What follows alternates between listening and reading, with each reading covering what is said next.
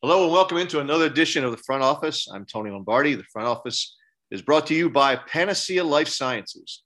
Discover the healing power of hemp. Shop at panacealife.com and use RSR code at checkout and get a 30% discount.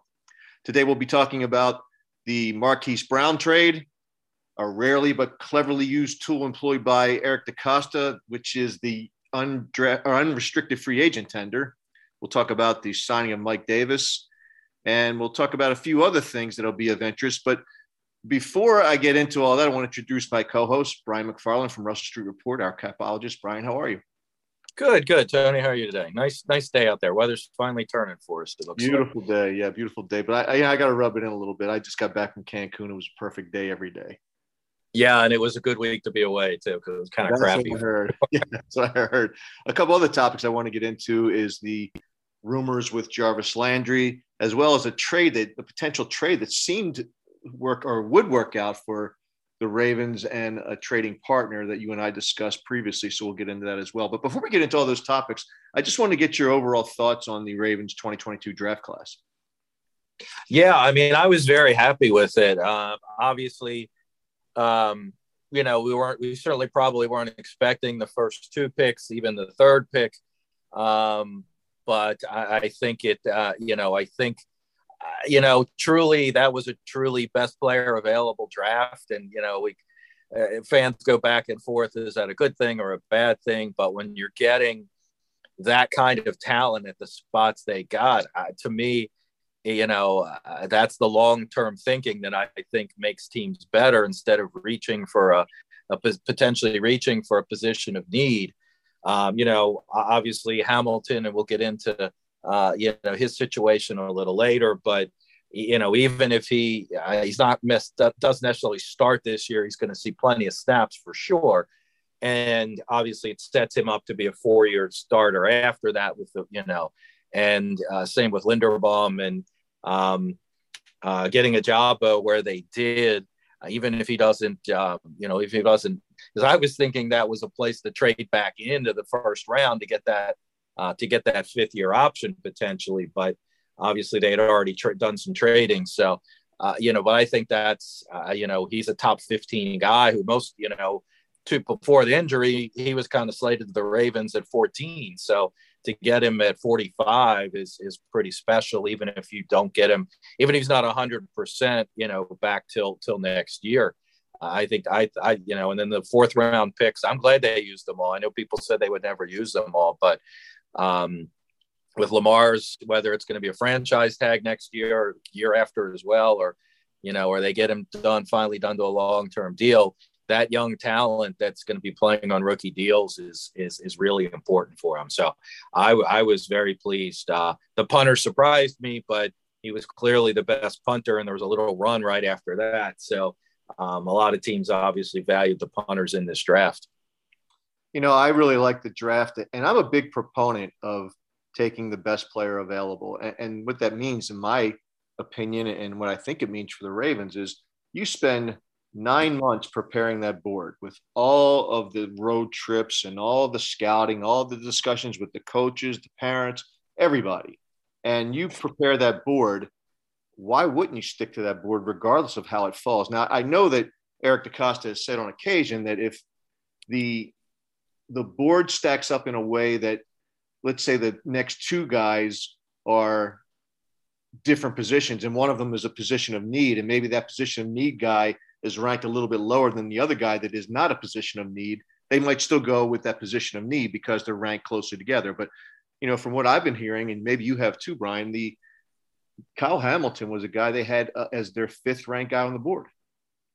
Yeah, I mean, he was, you know, he was a top 10 guy for most teams. Obviously, safety is not, uh, you know, a, a premium position. And I, I, they've taken some criticism for that with when you take a safety and a center, and clearly they've never invested in the center before.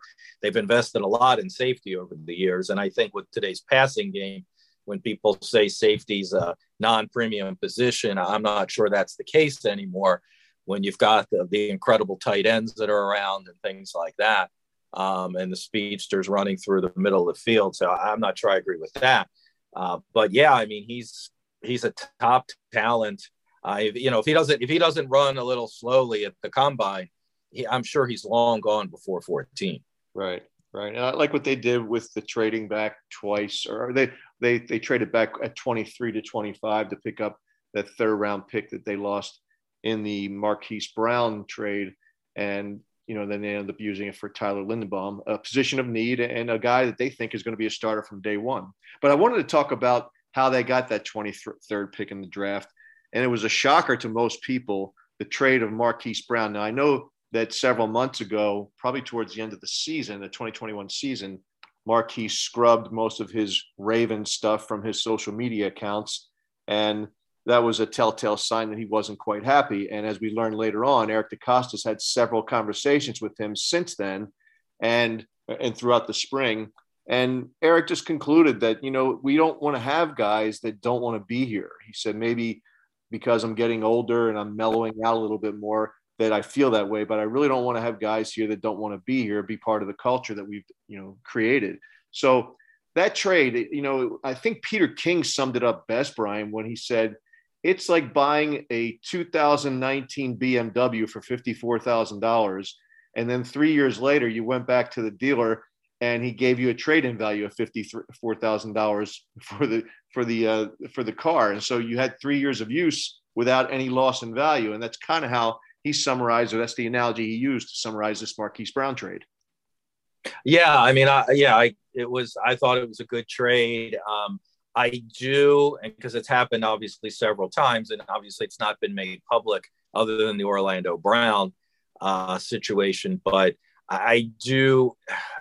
It worries me uh, that uh, you know, other unhappy players are going to continue, you know, are going to maybe potentially use that as leverage against them. Well, I'm not happy, get rid of me, you know, and, and kind of force the Ravens into situations. But if it is kept under wraps like this was, um, other than the scrubbing of the social media, um, you know, then I, I think they can make that workable and get value. But and obviously, I assume if if they didn't get value, they they would have not done it. You know, they would have said, "Sorry, Marquise, we're you know we're keeping you around."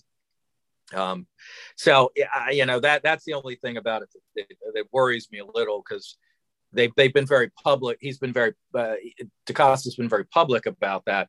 I kind of like him to ratchet that back a little, maybe, um, because um, we don't want to set up situations in the future where you know players who aren't happy or are you know are a little not maybe i mean if you're unhappy you're unhappy but you know just using that as leverage either for a new contract or trading somewhere else of course that seems to be happening a lot more around the league. So maybe i shouldn't worry about that too much but yeah i mean i thought it was great value. Um, you know brown on the um, fifth year option next year is 13 million which the way wide receiver prices went through the roof is, is, is kind of a bargain but the question was, I mean, if he was, if he didn't want to be here, and if nothing changed with the offense and his role in the offense, then he wasn't going to resign in two years. So you get value now. Um, obviously, they have to figure out how to replace him. Uh, but yeah, I mean, I think overall, uh, you know, and uh, he he was up and down, and you know, for a first round pick, you wanted to be a little more consistent, uh, catching the ball, getting open, and you know, I did he was small, you know, and and his running out of bounds and you know ducking uh, you know immediately upon you know catching the ball as opposed to trying to get as many yards as possible. I know that didn't sit, sit well with a lot of fans, myself included. Yeah, that's he's just a small guy, and when you see him on the sidelines, it, I don't even know that he measures up to his listed stats. Uh, you know, five nine, whatever, 185. He just doesn't even look like he's that big. But you know, I I, I come back to something you you touched upon, Brian. They kept it quiet, and I think the professionalism with which they've handled this trade is outstanding. Not only from the Ravens' perspective, but from the Cardinals' perspective, from Marquise Brown's perspective, his agent's perspective, all that. I just think it was really remarkable how they kept a lid on this. And and Eric said that the trade was done a few days before the draft. So I got to give those guys a lot of credit for doing it that way and the way they handled it. And and if trades like this are going to happen and players are going to demand it, I know that Eric's pretty, you know, headstrong with with the Ravens having to win the trade, and I think he thought he came away with a win, so they made the deal. It does leave them, as you said, with a need for a guy that can take the top off the defense from a receiver perspective. So it remains to be seen how they're going to handle that. We can talk about that a little bit later. But overall, I think a good trade. Uh, I think that the Ravens will miss that aspect of him in the offense, but you know they'll they'll probably replace that in some way, shape, or form. And, and Greg Roman and the offense is going to have to adjust. So yeah, uh, absolutely. With uh, well, moving on to the next topic, I, I want to talk a little bit about something that's rarely used but cleverly employed by Eric DeCosta this offseason, and that is the unrestricted free agent tender. And I'd like you to talk a little bit about that, how it works, and who they used it on. Yeah, so that's Justin Houston. Um, this is a thing uh, that has existed in uh, the CBAs as far back as I remember. Um, it's rarely used. Um, now, it used to be June 1st, um, but then when they moved the, uh, the, the comp pick deadline up, the comp pick deadline was all tied to this, this tender. It used to be the June 1st tender. Uh, now it's the well, I call it out every year. It changes because it's the first Monday in May. So this year, I think that makes it the May second tender. Um, so it's always been there, but it's been rarely used, and, and, there's several reasons for that. But if you think back to last year, at right after the draft, um, you know, it was it was pretty much known that the Ravens were going to sign Alejandro Villanueva um, after the quote unquote after the draft. Well, it wasn't really about after the draft. It was after the the deadline that that Monday after the draft, that first Monday in May, um, so that the, so that there wouldn't be a comp pick. Now the Steelers turned around and given him this tender, the Ravens probably wouldn't have signed him. Um, I remember many years back, there was right before. Uh, I'm trying to remember. It was a place kicker from the Bengals that the Ravens signed. Um, it was the year. It was the, it was Tucker's rookie year, and I can't remember the, the kicker's name. Hmm. But they waited to sign him till after June 1st because the Bengals um, because of the comp picks and, and to wait out the Bengals and make sure they didn't uh, use the, the what back then June 1 tender. So there is a history of it. Usually you hear about it the other way, teams waiting, uh, but that's what this was about. Um, so here, you know, here we get to uh, Justin Houston. And what this tender does is it, it keeps the Ravens prospects for a comp pick alive because of this tender.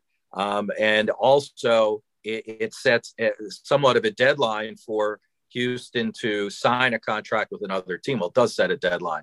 So, I, how they came up with this number, but I guess July 22nd is right before teams generally report their first teams report to training camp. So, if, if he is not signed with another team by June 22nd, he can't sign with another team. He has to sign with the Ravens or not play, I guess. Um, and this tender amount that he receives is 110% of last year's salary, which is which is the key to this, um, because usually when a free agent is in the last year of his deal, it's usually a bigger number. Villanueva, for instance, as I mentioned earlier, had the Steelers given him the tender, his his salary was like eight million dollars the prior year, so that would have been close to nine million dollars and that's why teams rarely use this because of that amount. Because the player can turn around and sign it immediately, and then you're stuck with it, um, whether you want it or not. If so, if you're trying to play the comp pick game, so to speak, the risk there is that the player you really don't want anymore, but you're just trying to, you know, milk a comp pick out of, turns around and sides the tender, and you're kind of stuck, and then you're stuck with him. Um, so, so that's that's the that's the the um, the way it works, he could still sign with another team. And you know that's it. That's it for the Ravens. You know, but if he if he and the Ravens could still negotiate a better deal with him, but at two point two eight uh, three million dollars, uh, it's a great bargain for him. And last year was a great bargain already. And the reason and the reason he was so cheap was because, of course, because of the pandemic and a lot of the free agents that didn't sign in that first wave had to really sign very minimum deals. And of course, he waited a long time uh, because I guess he didn't sign even until August or, or, late late July, perhaps. So you know, so that's why. I mean, that's why the th- same with with Ingram. Of course, he signed with the Steelers and then was waived and picked up by Kansas City, but they had they picked up the contract. So Um, so they were able to do the same thing. His is a little more expensive than Houston's, but um, you know, for a, a, valuable veteran edge rusher, I mean, obviously he's not in the pri- his prime anymore, but for a guy that's you know good by all reports a good leader, uh, you know, it, it really made a lot of sense. You just it's just something you just you just generally don't see, but it's I'm sure Houston's not particularly happy with it because if some team is trying to protect a comp pick, they're less interested in signing him. So, um, but yeah, I mean, all in all, I think it's a great pick and it's a value. Um, and, you know, after the draft, they drafted, you know, uh, for instance, they drafted Johnson in the first round at 25, who's healthy and ready to go. They may not have done this, but because uh, they drafted Ojabo in, you know, in the in the second round, and you know, uh, they're, they're he's they're going to be without him for at least half of the season, likely you know, then th- this certainly makes sense. And and for the you know for the relative bargain price, I mean for the bargain price, uh, it, it kind of a no brainer, really. Right. That's a, the stars aligned for the Ravens, but they lined against Justin Houston in this case. For sure. So moving on, I wanted to talk about another, well, not a, another signing, but a signing by the Ravens. Mike Davis, running back, played for the Panthers last year, played for the Falcons. He's He's a productive north and south guy. He's got a little juke in his game. He runs with power and seems to be a guy that would fit the Ravens offense, much like a Gus Edwards would. Now, I think that most Ravens fans probably looked at this as a peculiar move, but you know, the way I look at it, Brian, it's they aren't certain of the health of J.K. Dobbins or Gus Edwards or even Justice Hill. And as a result, they don't want to find themselves in this predicament that they found themselves in last year when they had to go to the scrap heap and get some running backs that had to adjust to their system on the fly. They'd rather have guys in camp. And I think Mike Davis, you know, it all comes down to the numbers all the time, Brian. You know, when you make a, a, move like this that seemingly doesn't make a lot of sense on the surface, but when you look into it, it does. But talk about the numbers that the Ravens signed him to and why this deal is beneficial for the Ravens. Yeah, I mean, I think you, I think you hit all the point, the, the reasons why, you know, that, um, you know, last year they had to go to the scrap heap from players that nobody wanted anymore. Not saying there's a big market for Davis, but they can get him in here now. And the contract is a veteran minimum contract, which is basically the same thing um, uh, Freeman signed last year. Um, so you know, it, it's it's really no different. It's the minimum, basically a minimum deal. It affected their cap by a couple hundred thousand dollars um, because of the way the rule of 51 works. So uh, you know, there's there's basically nothing to it, and you know, um, it, it like you said, it just gets them in here. It gets them into the system, and they get to pick you know, they can pick which running back they want now as opposed to who's left in all you know in late August. So and you know and you got to fa- factor in too that in training camp they're going to be there's not you know there's they're they're not going to be putting Edwards and and Dobbins out there constantly in preseason. They may not play at all. Um, they don't want to. You don't want to uh, burn Tyler Badie out running left and right, you know, all the time in, in, in the preseason as well. Considering college players aren't used to the same, you know, uh, the grind that the, the professional players are. So I whether whether he ends up just you know they run him into the ground in the preseason and the guys are healthy and it's thanks very much. Uh, you know, I, I, think I think it's just being proactive um, where they they learned they kind of kind of learned their lesson is the right way to put it. I mean, you can't expect those kind of injuries, all three of your top guys to go down. But this this is just he's in the system. Apparently, he's a great blocker as far as picking up the blitz. He's good. He's good catching the ball. So if one of the three isn't ready, maybe somebody's you know uh, you know somebody's got to go on PUP to start the year. Then you got that veteran presence. And even if he's only on the, on the team for a half a year, it's not it's certainly not costing you from a cap perspective at all. Right, really good value deal and fills a need, and better to be proactive than reactive, like they ha- they were forced to be last year.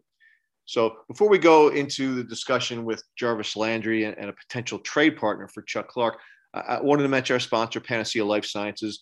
As everyone knows, last season the Ravens were crushed by injuries, but even those players didn't miss. T- even those players that didn't miss time they still had to deal with aches and pains. And just like the weekend warriors out there who are listening, who play softball, basketball, racquetball, tennis, flag football, golf, the list goes on. Instead of things like ibuprofen and acetaminophen and other over the counter pain relievers, I've begun to use CBD products from Panacea because they work. Pain management is crucial to performance from the NFL to the amateur athlete. And CBD products are so beneficial, non addictive, and less expensive than big pharma products and over the counter meds without the side effects. And they do not get you high.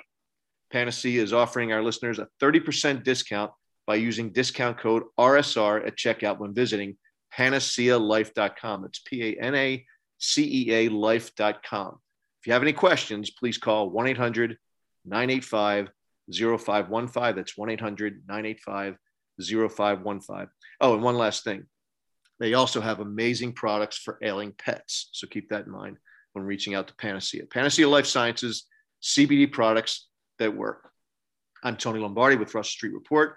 Brian McFarland from Russell Street Report also is joining me, and this is the front office. Brian, before we took this little short break, we talked about Jarvis Landry and the rumors that are floating all around about Jarvis Landry. Now, I, I, didn't. I do want to get into what you think it might cost to sign Jarvis Landry because there have been some reports. I think it was Ian Rapoport said that he refused a one-year deal from the Browns. There are others that say the Browns never offered him a deal, but we'll, we'll get into that in a second. But just from a a complementary receiver perspective, what is your take if the Ravens do in fact land Jarvis Landry?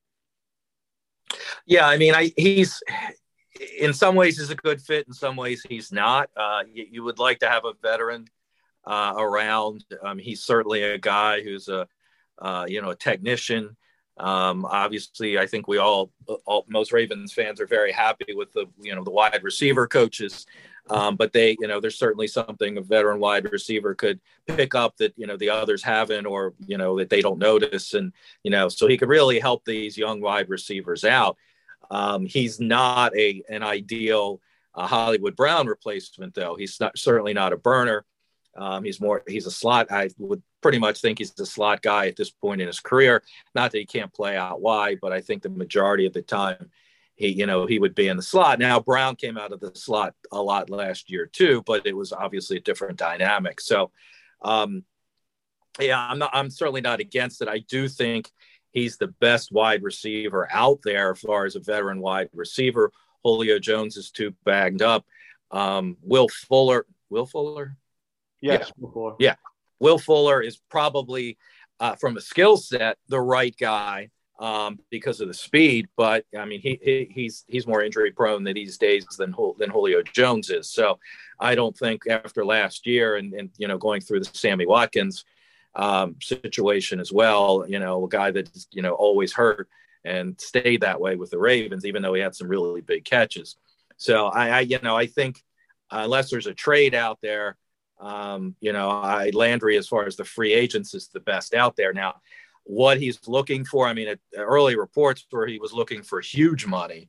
Now, obviously, the market hasn't hasn't borne that. I saw something that said Cleveland did offer him only the minimum, which uh, that would shock me. Uh, that just seems like a slap in the face. You're better off turning around and you know not offering him anything uh, and just saying we're moving on, which is ultimately what they did once they drafted a couple receivers. So I don't know. It's I mean I, whatever deal he gets with whoever he gets, I'm sure it's going to be incentive laden. Um, I'd have to go back and look at his stats last year. I think he missed some time last year, so um, you know I think you could put put together a decent incentive package, but I'm guessing, you know, four to five million a year, perhaps. Obviously, you can structure that, uh, you know, have that low first uh, first year, and then figure out figure it out next year, depending upon how he does and how the young receivers do.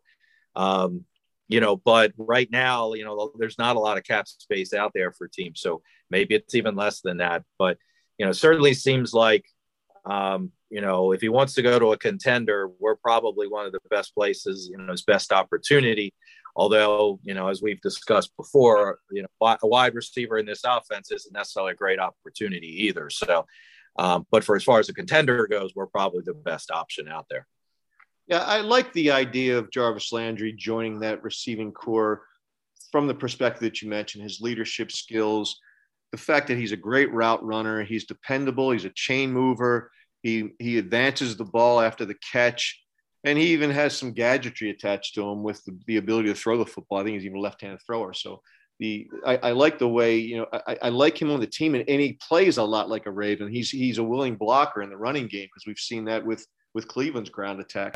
So for all those reasons, I like him. I just don't know that he's a complementary guy in in the sense that he doesn't provide a skill set that isn't already on the team. Now I know those receivers that the Ravens have aren't as accomplished as he is, but he is you know getting up there in age and you know, his best days are behind him. But we've also seen Brian when the Ravens have brought in guys just like this in I won't call it the November of their career, but I'll call it the September of their career, and they've they've given the Ravens three good seasons, and I, see no reason why he couldn't be that guy. I, just think there's there's got to be a guy that stretches the field, a guy that keeps the defense honest that they don't all collapse on guys like Mark Andrews, and so it, it, takes away some of the real estate that he can navigate. So I think a guy that top take the top off the defense kind of guy is the kind of guy that they need. And you and I discussed a guy like this that could be available in a trade. But before I, I, I talk about that player, I want to talk about what the Ravens might trade to get this player.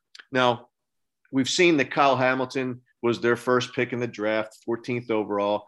They invested $70 million in Marcus Williams. And I know that's just the contract money, but they invested a significant amount of money to bring on Marcus Williams to be that center fielder. So the so they basically got two guys that can cover a lot of real estate in that back end now. And, and the odd man out looks like it's Chuck Clark. And just as Marquise Brown scrubbed his Raven stuff from his social media, so apparently has Chuck Clark. So if that is any indication, Chuck Clark might not be pretty uh, too happy with the situation as it's played out so far. So, if Chuck Clark is a trading piece, the guy, in my opinion, and we've talked about this, that would be the ideal coach for him is a guy that's already coached him, and that is Wink Martindale for the New York Giants. And the Giants just happen to have a receiver who runs a 4.39 40. Marquise Brown ran a 4.35 40 who has really fallen down the depth charts for the Giants. His name is Darius Slayton, who had a, a good rookie season as a fifth round pick, had a pretty decent second year. He fell off last year because of his, you know, falling down the depth chart, but he's a guy that could be had. I, I think from a player perspective, if the Giants perceive they have a needed safety and the Ravens have a, a needed receiver, that could match up. But let's talk about if they do think that those players are, are a fair value as in terms of their performance on the field, let's talk about what it means financially if that swap were to happen. Yeah, I mean it's it's all in all, it seems like a pretty good fit. Um, you know, uh, Martindale was the guy. I don't know if you want to call it discovered Chuck Clark, but you know had the faith in him, and obviously the Ravens organization in general. But I know a lot of us were, you know, when when um, you know, when all of a sudden he became a starter, when Tony Jefferson got hurt, I think a lot of people were, you know, he was a six round pick. He hadn't played much.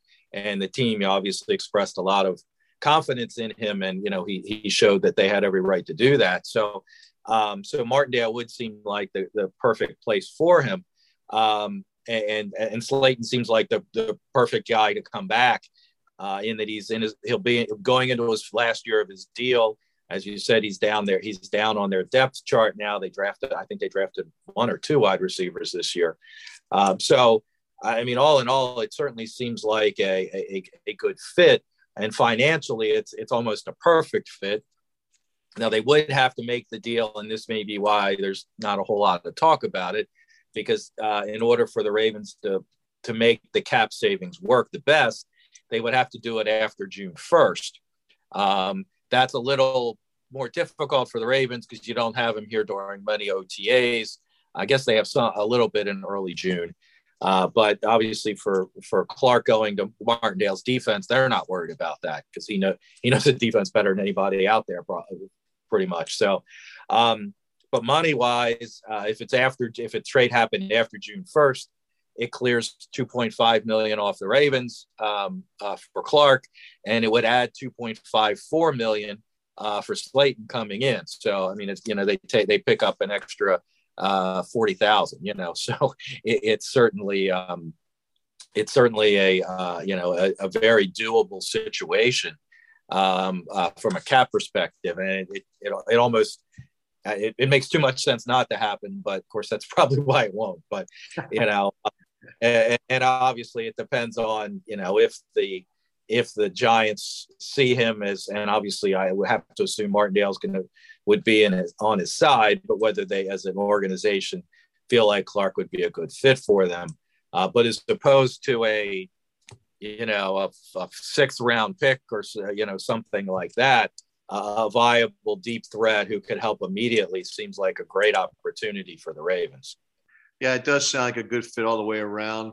Maybe that's why he scrubbed the Ravens from his social media. We'll see, but June 1st or, or, June 2nd, I guess, is the key date for them to wait for us to sit back, wait and see. But if they pull the trigger on Jarvis Landry by that time, who knows what will happen. But that brings us right to, you know, what can the Ravens really afford? And, and I think right now is a good time to talk about something that you've been trying to drive home on local talk radio and on our podcast and on our website, and that is effective cap space. And I think it bears repeating, Brian what does effective cap space mean?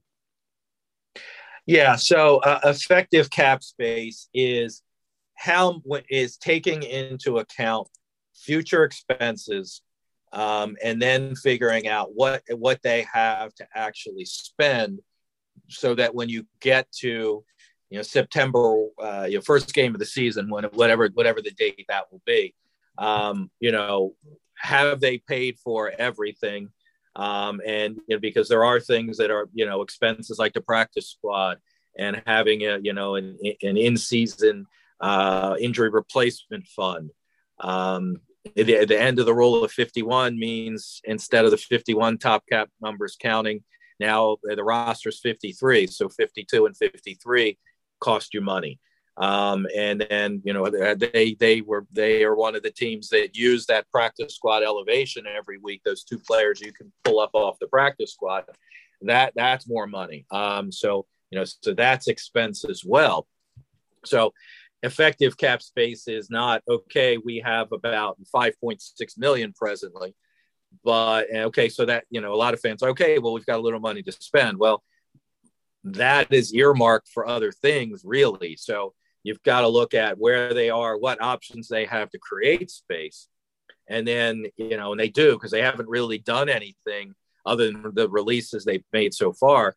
Um, and the trade of Boykin, which was the most recent, they really haven't, um, you know, they haven't restructured any contracts yet. They haven't extended any contracts yet. And maybe that's that part's not going to happen. But, um, but there are some other releases, uh, trades or releases uh, that can happen that they can create cap space. So if you look at where they are now, that 5.6, um, now that that takes into account the um, um, Justin Houston's 2.283 um, that's counting on the cap now. If he signs somewhere else, they're going to get that cap space back. So, uh, but right now, those other expenses, if you know, leaving if, if Houston's here under that 2.283, um, their other expenses, they're 10 million in the hole. Um, that because that's that we still have to account for the draft picks that need to be signed. Um, the, those two players to add that, that 52 and 53 players to get to the 53 man roster, that's 1.4 million. The practice squad is 3.5 million dollars worth of cap space. Um, and then you've got your, you know, your roughly teams like to carry. You'd like to have five million for injury replacement uh, during the season. That was clearly not enough last year, but most years that should be enough. And those practice squad elevations could cost you, you know, six, seven, eight hundred thousand on the cap too if you use them every week. So, you know, so right now, it, you know, they're they need they would just to just to cover those things, they need to create ten million dollars. Um, so when you're talking about we, we can get Clowney, we can get Landry, you know, we can get Bradberry, who we didn't talk about, you know, um, you know, we we got enough cap space to make all this happen because we haven't we haven't restructured anybody or done any of those moves. Well, they haven't done that because they haven't needed the cap space yet. But you know, that's stuff that that's stuff that you know that, that they know they they're going to do at some point. They don't need it yet, but that's really just to get them through the season, to get them to get them to have to be ready to go for the season and then through the season to handle injuries. So. Um, you know, uh, they've got, I don't think they have three or four moves in them. They have, and obviously the prices for these guys are coming down, but, um, you know, I don't think Clowney's happening if, if Houston's here. Now, if Houston signs where else, somewhere else, then maybe Clowney comes back in if he's still out there, um, you know, on the market. Uh, so, you know, that's, that's where they are. They, they've got options. Humphrey, you know, they haven't restructured Humphrey yet. They haven't restructured Zeitler yet. Those are no brainers to me. Um, that's close to that's over 9.5 million. Mark Andrews is another, uh, you know, 1.8. Um, he's in the first, he's in the second year of his deal now, so there's no no real great harm in doing that. Um, you know, and then Ben Powers is still here; he could be traded or released. Sam Koch, same thing, and Chuck Clark, same thing. So you know, those guys, if the if those three things, if those six things, I'm sorry, happened, they would have five. They basically have what they have now in available cap space. So that would that would clear out all of their, um, you know, their coming uh, upcoming expenses and give them about 5.7 to truly spend, and that's the effective cap space. But their effective cap space right now is really a negative 10 million. Um, but obviously, again, they, they have the moves to make, so they can get there to make money to sign one or you know bring one or two guys in. Um, and of course then there's still i don't think it's going to happen. Doesn't sound like it's going to happen but if they get lamar in here and lock him in the room uh, during otas until they get him to agree to a deal um, you know then that would create cap space. Uh, Peters' extension would create cap space but since it hasn't happened i don't know that it will. Um, and then they they would still have the the other big one they have is Ronnie Stanley, which could create uh, about 6.4 in uh, available cap space by restructuring him.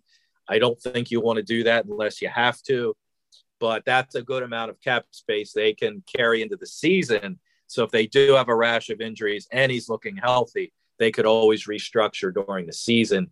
Um, or if they want to trade for somebody before the trade deadline, and everything's looking you know positive with his recovery and his playing then you know that's i think that's one they hold in the bank um, for for you know for later. And they can always um, you know they can always if everything is lining up right uh, use that if they need it. Um, but so i don't i don't think you're going to see that happen. But so they do have uh, you know they i mean you know you got to question whether Koch's going to be here. You don't draft a punter in the fourth round um, to now maybe he's contemplating retirement. You know, uh, there's it's been very mum on that. I, I can't imagine. I, I don't know that it's. I mean, he's if, if if they keep him through training camp unless he gets injured, and that that would be that would be problematic for them. Um, you know, it, somebody's going to sign him if they cut him or trade him. I mean, somebody, you know, he's somebody. There's going to be a market for him unless he looks terrible in training camp and even then there's probably a market for him just based on his history. So um, you know it's not too dangerous to carry him into camp but you kind of wonder does that make sense? You know or do you want to cut him now or try to trade or work with him to find a place for him that he wants to go who might be a trade partner and get something back? So but that's money that's going to be there. Clark you know they're saying all the right things about him being here but it seems pretty obvious that if he wants playing time that and that he could have some value to them in a trade that they might be able that they'll move him. Powers is the nice, you know, depth guy, but you know, ultimately based on who they, you know, their draft and where he is on the depth chart, perhaps, you know, maybe maybe he's a guy. You know, they got they were able to get they were able to get decent value out of uh, Bredeson last year, so you know maybe they can pull something off like that with him. But if not, I got to think he's you know he's a candidate to be cut at some point. Now, with Sam Koch, I did hear Eric DeCosta recently say that we will be hearing something in the over the course of the next several weeks. So it sounds like they have a plan in place, but maybe they just want to wait for some reason. And he's only got one year left on his deal, so June one isn't going to make any difference, right? Yeah, correct. Yeah, so that it's that it's not a cap reason. Um, it could be that maybe he is thinking about retirement. I mean, that that's what it sounds. I, I hadn't heard that part of uh, uh, DeCosta's statement, but that sounds to because we're not going to they're not going to trade him if he's going to retire. So maybe he's you know may and maybe that's maybe that's been going on all along. You know that he was considering retiring and they're just giving him the chance, but they, you know, um, but and maybe you know he might be a guy I, I don't want to go anywhere else. I yeah, just want I to be. yeah, I, I just think that they hold him so he's so highly regarded within the organization, and I've heard Eric talk about him as he doesn't know that there's a more professional player that's ever been on that Ravens roster. So I, I know they he, they hold him in high regard, and I think they would treat him with the utmost class. So I think he's part of this plan, and for whatever reason, whatever is going to be announced in the next few weeks, it's it's been in the works for a while, much like the you know the Hollywood Brown thing. So I give him credit for keeping those a lid on those things and doing it at the appropriate time. Brian, are you going to be doing an update on the effective cap space on Russell Street Report? Yeah, yeah, I, have got the chart I always put together. Uh, um, there are a couple things. Uh, well, we have the Mike Davis numbers now. Obviously, the draft picks coming in. Um, so yeah, I, I'm going to put that together because you know, especially now when you know we, we can sign this guy and you're you know it's a post draft who's left and what do, what do we need what holes do we need to fill and it's kind of important to keep this in mind that um, you know that, that there isn't a whole lot of cap space available without an extension you know i mean they get a lamar extension and we're not worried about any kind of cap space right. you know um, and if they or if they were to extend peters that gives them some of the cushion they you know they can keep a powers around if they want you know as a, a reasonably you know not an expensive backup, but a, you know, a, a, guy that if you've got the cap space, you probably would keep him. Uh, but if you need the cap space, you might move, you might move on. So same with Clark. If they have plenty of cap space, there's no reason to trade him. You keep him around for depth and and for what he can do as far as his knowledge and things like that. But when you need cap space, you know you might you might need to move him. And obviously, if they can get a guy like Slayton, then that's a you know that's a that's a win win for everybody. Right. And you know, as soon as you update this effective cap space chart, they're going to make a move, make you do it again. Uh, yeah, well, that's that's always the way. Yeah, for sure. All right, Brian. Thanks for your time as always. The front office cool. is brought to you by Panacea Life Sciences. Discover the healing power of hemp. Shop at panacealife.com. Use code RSR at checkout and get a 30% discount. Brian, I would appreciate if you follow us on Twitter. I'm at RSR Lombardi, and Brian is at Ravens Salary Cap. And please be sure to hit the subscribe button wherever you get your podcast. Thanks for li- listening to the front office.